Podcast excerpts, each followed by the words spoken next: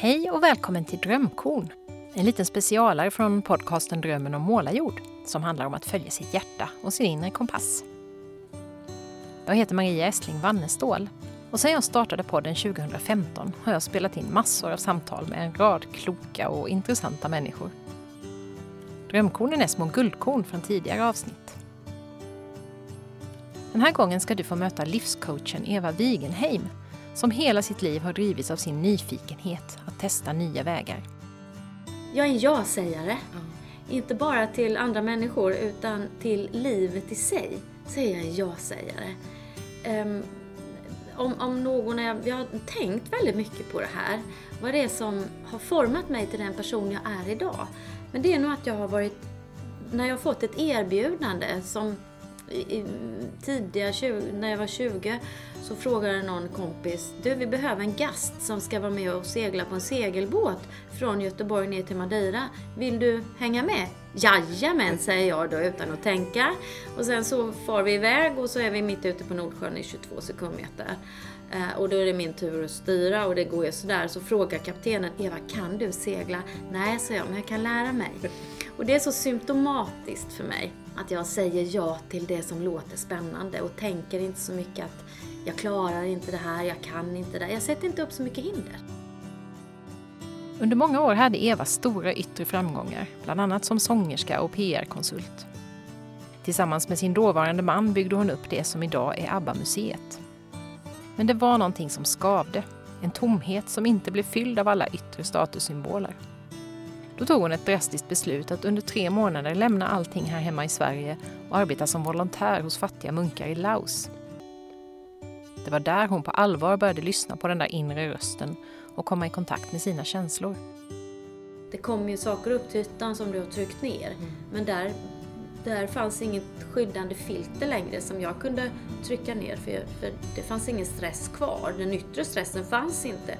Och då då blommar ju all, alla de här tankarna upp. Men det var ju någonstans det jag ville. Jag ville ju möta mig själv.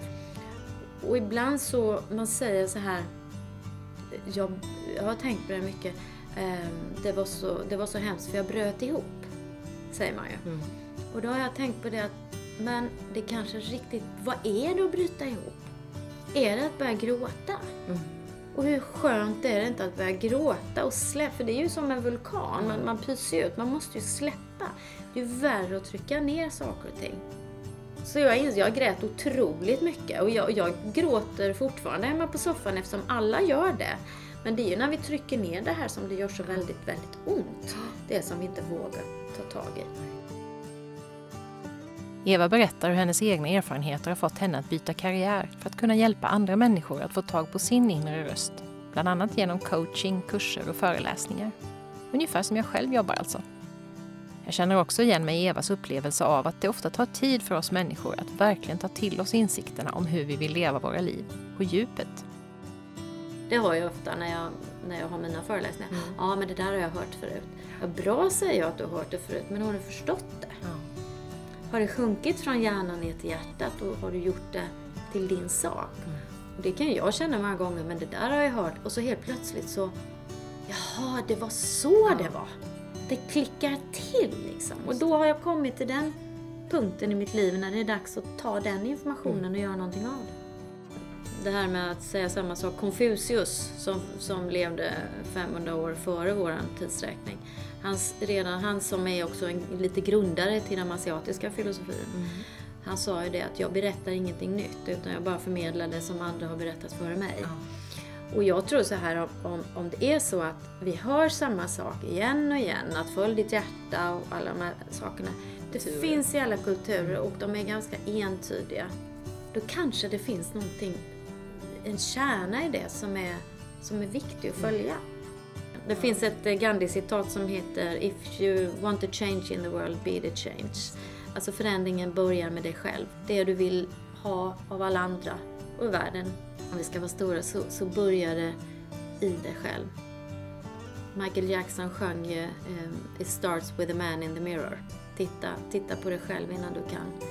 Livet svarar ju an till oss. Mm. Det du skickar ut får du ju tillbaks. Om du, om du kommer hit till jobbet Eh, jättesur och eländig och elak. Jag inte möter du många trevliga människor då. Utan det blir ju det du skickar ut får du tillbaks. Det, det kanske också är en klyscha men det stämmer. Sen, sen eh, kanske livet är orättvist ibland och då får vi väl lära oss någonting av det då. Mm. Men det är ju, livet är ju inte, inte lätt att leva. Nej. Det kan jag inte påstå att det är. Det är inte så att jag vaknar med ett gavskratt varje dag, men jag har en, jag har en, en eh, kärna av eh, tillfredsställelse idag som är mycket, mycket starkare än vad den var för fyra år sedan. Jag fladdrar inte längre i vinden, utan jag står ganska stadigt.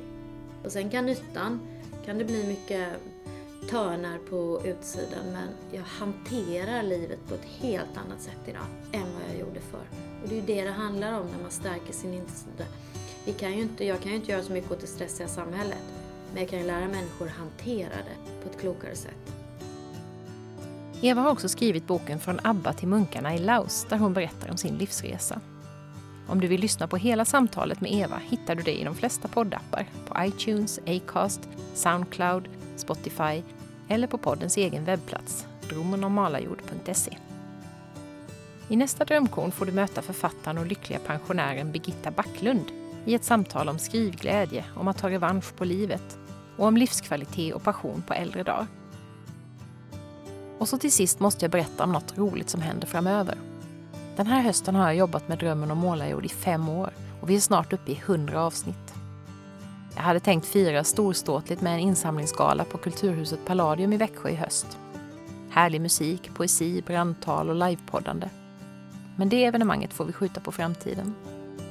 I väntan på detta så är du välkommen på en digital poddfest där du får träffa mig, min poddklan och andra poddlyssnare.